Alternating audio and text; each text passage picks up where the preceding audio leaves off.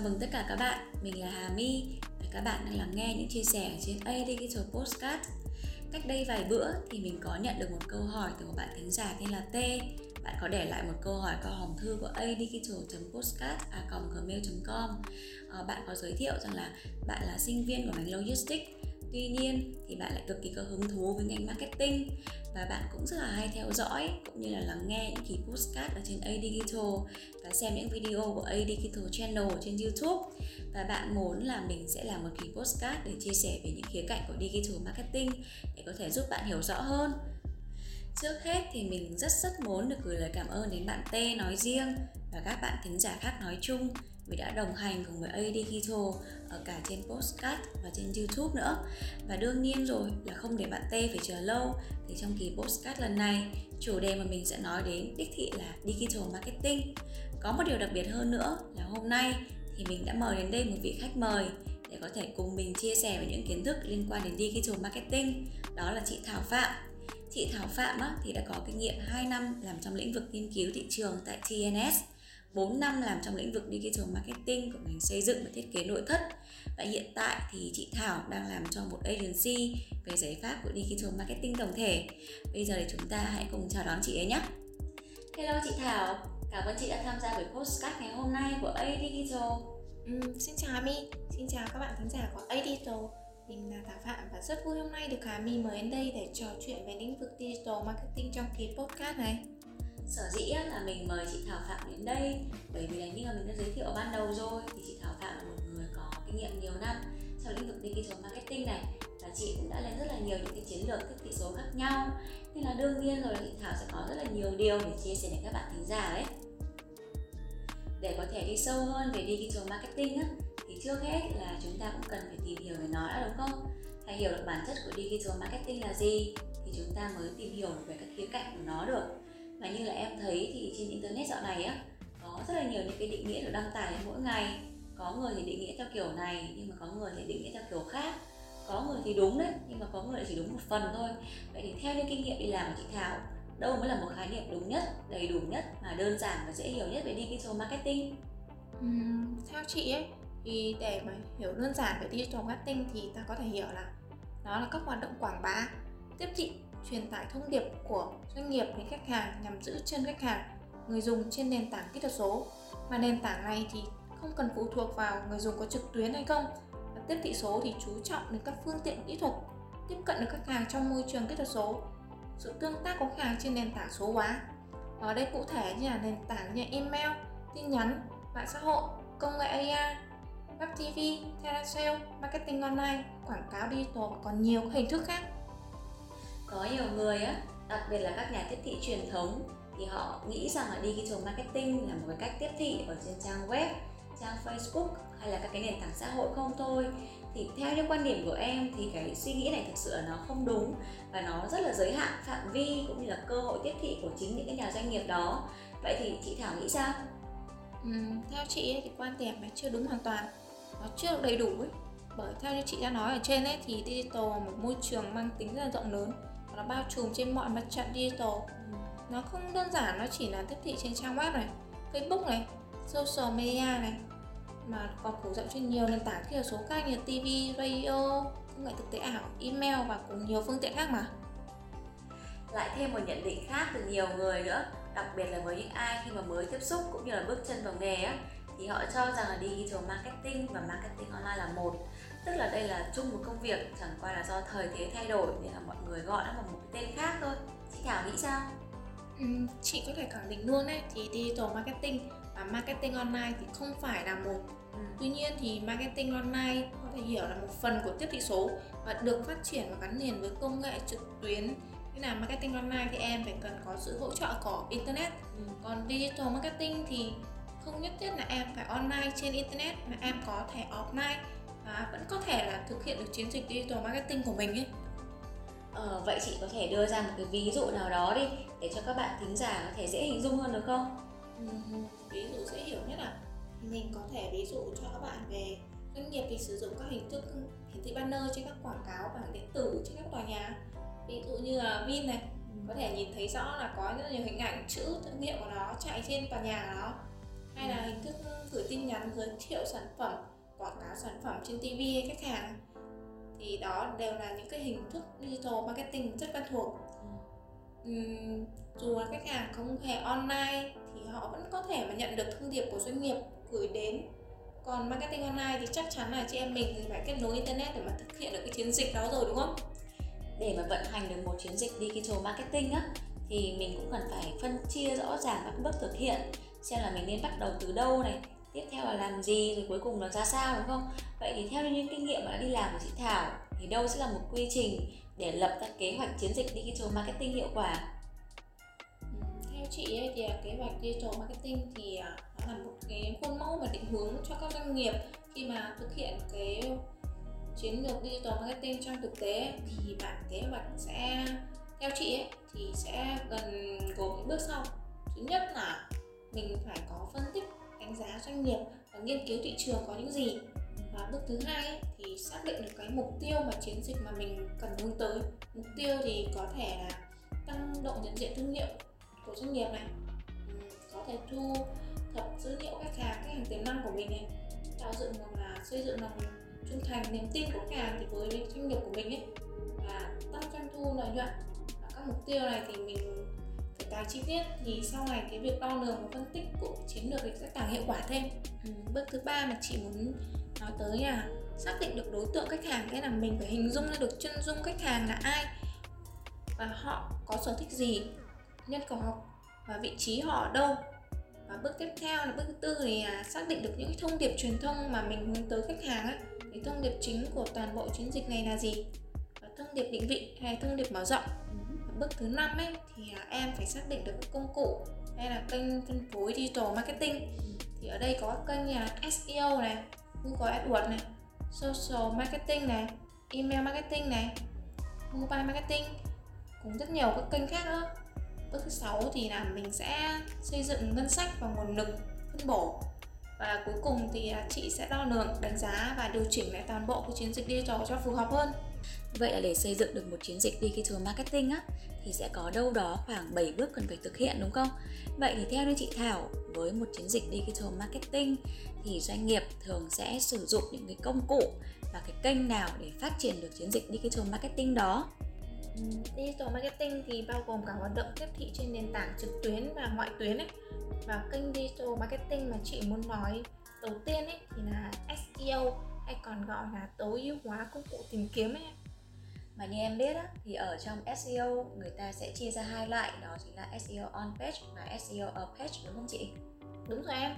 SEO thì gồm cả on page và off page thì trong đó thì on page thì có thể hiểu đơn giản là tập hợp các công việc tối ưu hóa các yếu tố hiển thị trực tiếp trên website thì để cải thiện thứ hạng trên các công cụ tìm kiếm Onpage thì cũng bao gồm tối ưu là URL các bài viết này thẻ mô tả description này ừ. thẻ an ảnh này ừ. heading này link nội bộ này ừ. nội dung này còn Onpage ấy thì là tập hợp các thủ thuật tối ưu hóa các yếu tố bên ngoài website ấy để xây dựng các link liên kết trỏ về website chính để mà tăng được thứ hạng trên công cụ tìm kiếm em ạ kênh tiếp theo mà chị muốn nói tới là PPC được viết tắt bởi từ là Pay Per Click nghĩa là hình thức quảng cáo trả tiền khi mà người dùng click vào quảng cáo trên các công cụ tìm kiếm và mạng xã hội à, cái nền tảng phổ biến nhất theo như em biết á, và em thấy là có rất là nhiều người sử dụng để mà thực hiện được một chiến dịch PPC có lẽ là Google và Facebook đúng không chị?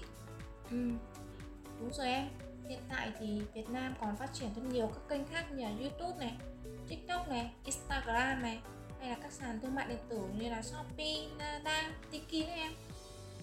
Kênh thứ ba mà chị muốn nhắc tới là content marketing thì đây là kênh vô cùng quan trọng trong một chiến dịch digital marketing của chị. Ừ.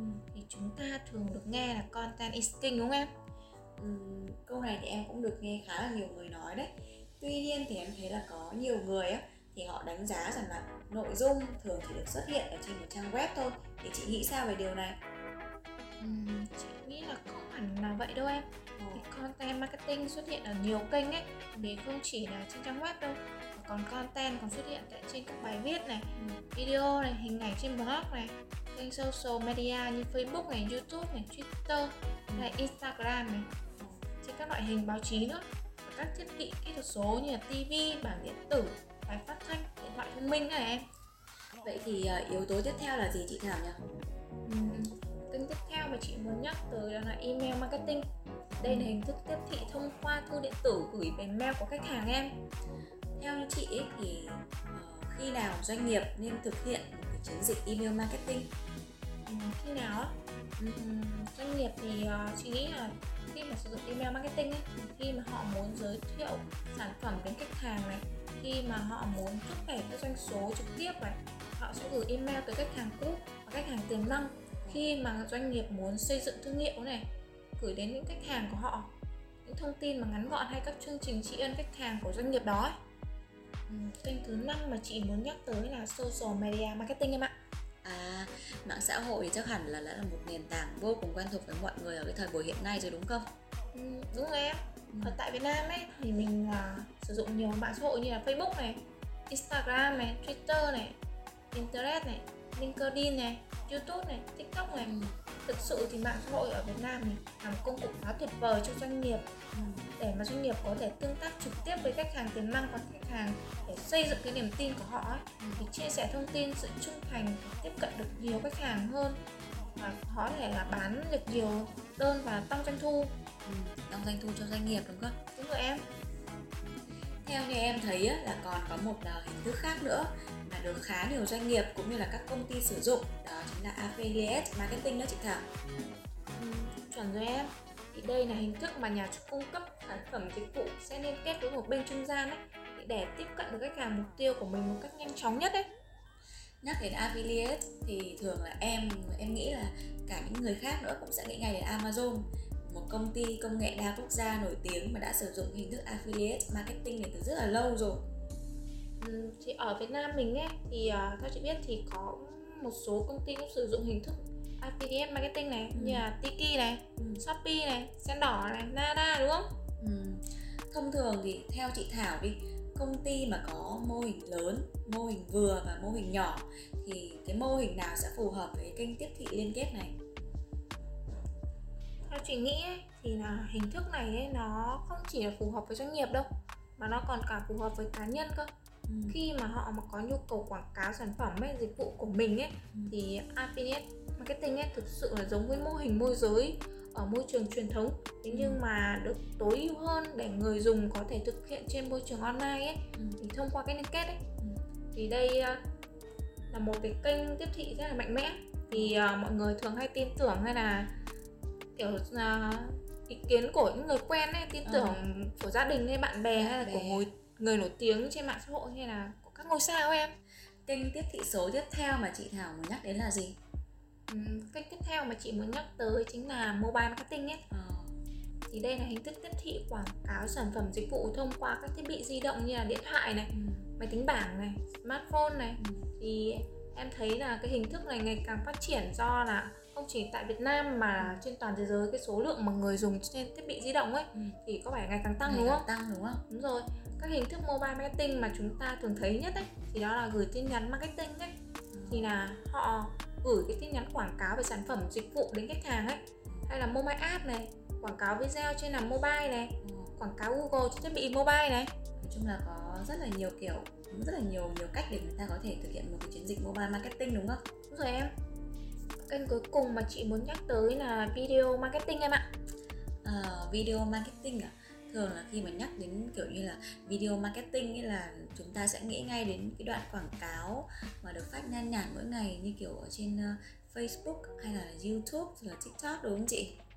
Ừ, chuẩn rồi em thì mục đích chính của video marketing ấy là nâng cao uy tín và ảnh hưởng của doanh nghiệp tới cộng đồng này tạo dựng niềm tin với đối tác này khách hàng này tăng tỷ lệ chuyển đổi này doanh thu này ừ. hỗ trợ hoạt động SEO này dễ dàng chia sẻ trên mạng xã hội này ừ. kết nối khách hàng này dễ dàng cho các thiết bị di động hơn đấy bên cạnh các cái hình thức tiếp thị trực tuyến thì digital marketing còn có những cái hình thức tiếp thị ngoại tuyến nữa đúng không chị?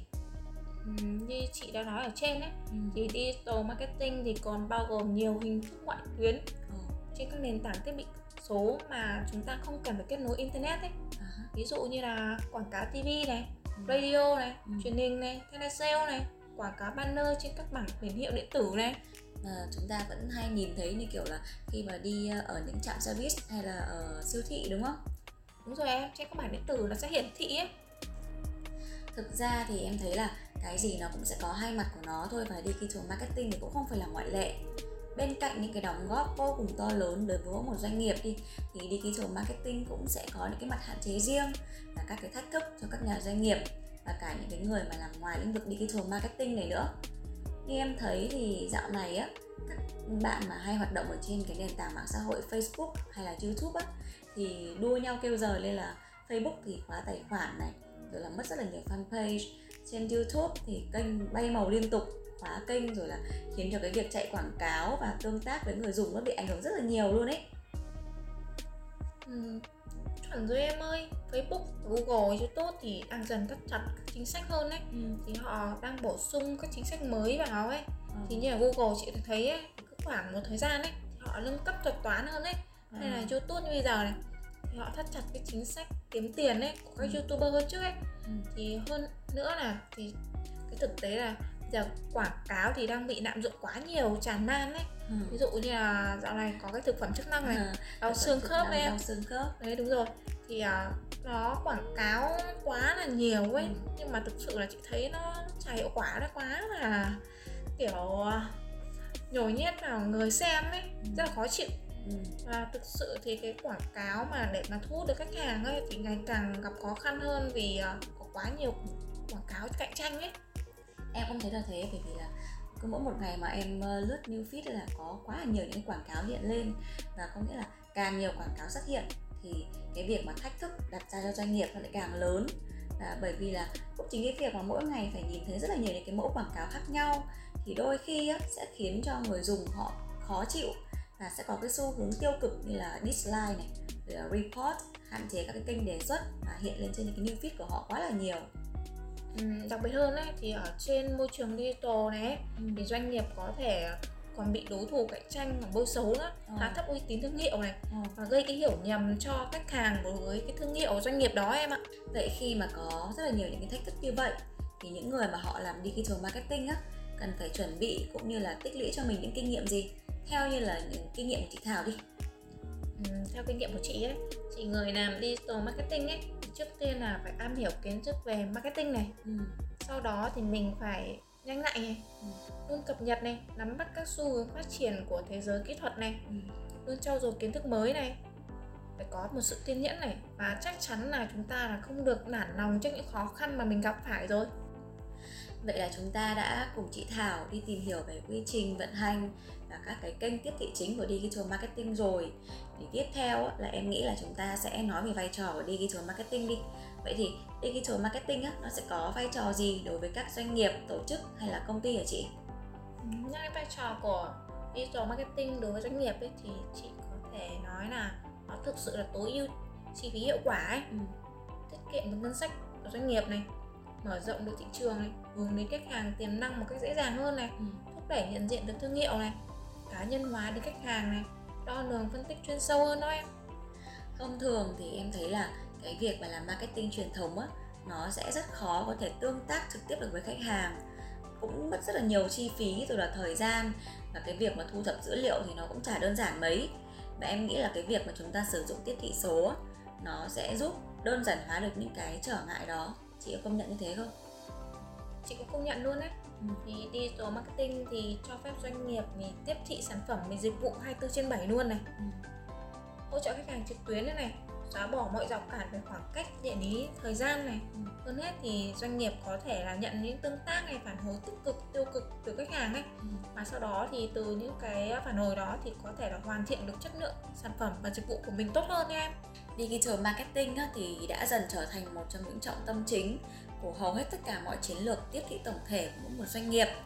Chưa bao giờ có cách nào để có thể giữ liên lạc nhất quán với khách hàng và cũng chẳng có cách nào khác là có thể mang được cái mức độ cá nhân hóa mà dữ liệu kỹ thuật số có thể cung cấp được. Nói chung là cái việc mà bạn nắm được càng nhiều khía cạnh của digital marketing á, thì bạn lại càng có thể nhận ra được nhiều tiềm năng phát triển của chính doanh nghiệp và công ty mình. Mỗi một doanh nghiệp thì sẽ có một tiềm năng riêng để phát triển và các bạn cần phải biết rằng là doanh nghiệp của mình đang mạnh ở điểm nào để có thể sử dụng được đúng cái kênh tiếp thị và đạt được một kết quả tốt nhất Mong rằng là qua cuộc trò chuyện ngày hôm nay thì bạn T nói riêng và các bạn thính giả nói chung sẽ hiểu rõ hơn về digital marketing nhé. Cảm ơn chị Thảo Phạm rất là nhiều vì đã đến đây trò chuyện và chia sẻ kinh nghiệm cùng với A Digital và đương nhiên rồi là em cũng rất là mong rằng là chúng ta sẽ có những cuộc trò chuyện khác trong những kỳ postcard lần sau nhé. Ừ, sẵn sàng thôi em. Cảm ơn các bạn thính giả rất là nhiều và hẹn gặp lại các bạn trong những kỳ postcard lần sau. Vẫn như thường lệ, giữ gìn sức khỏe và thực hiện các biện pháp để phòng chống dịch bệnh Covid-19 nhé. Tạm biệt. Tạm biệt các bạn.